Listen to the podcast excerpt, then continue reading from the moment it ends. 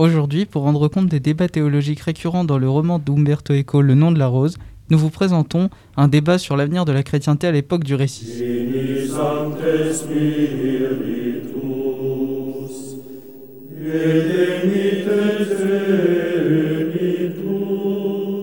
La question qui anime le débat est celle-ci.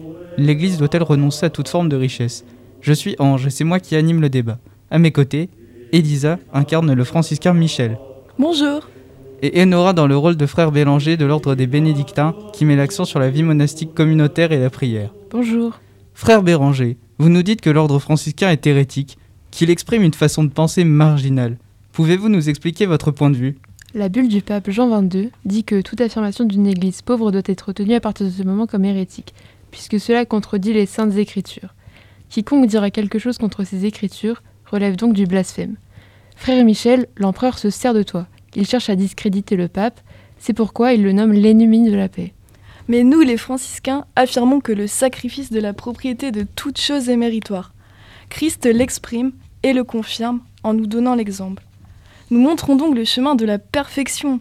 D'ailleurs, Saint Paul nous dit que nous avons de quoi nous couvrir, couvrir notre nudité, et c'est assez.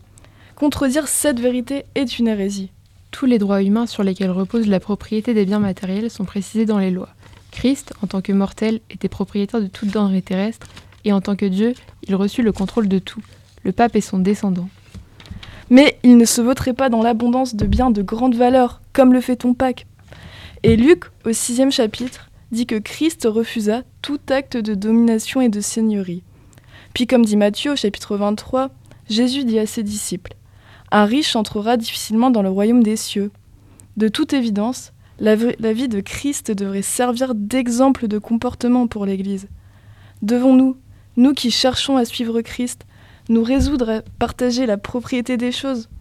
Ou même devons-nous nous emparer d'argent, de bijoux, de terres, comme si notre salut consistait non dans l'amour pour les hommes, mais dans le pouvoir morne dans le fait de posséder? Dieu regarde les mains propres, pas les mains pleines. Nous accuses-tu d'avoir les mains pleines et sales comme un banquier sale mendiant Frère Béranger, modérez vos paroles s'il vous plaît. Vous comparez Christ à un prélat de votre cour.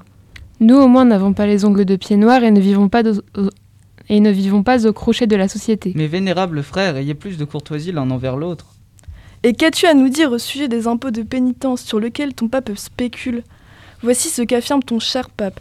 Si un ecclésiastique a commis un péché charnel avec une nonne, avec une parente, ou même avec une femme, il pourrait être absous s'il paye 67 livres d'or et 12 sous. Euh, si, s'il commet des bestialités, ce sera plus de 200 livres d'or.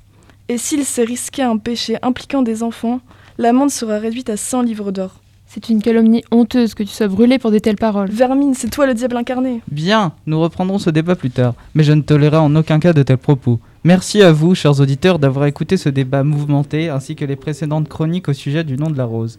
Toutes ces chroniques consacrées au roman le nom de la rose d'Umberto Eco sont à réécouter sur Radio Licorne et merci à Radio Évasion de nous avoir accueillis sur ces ondes.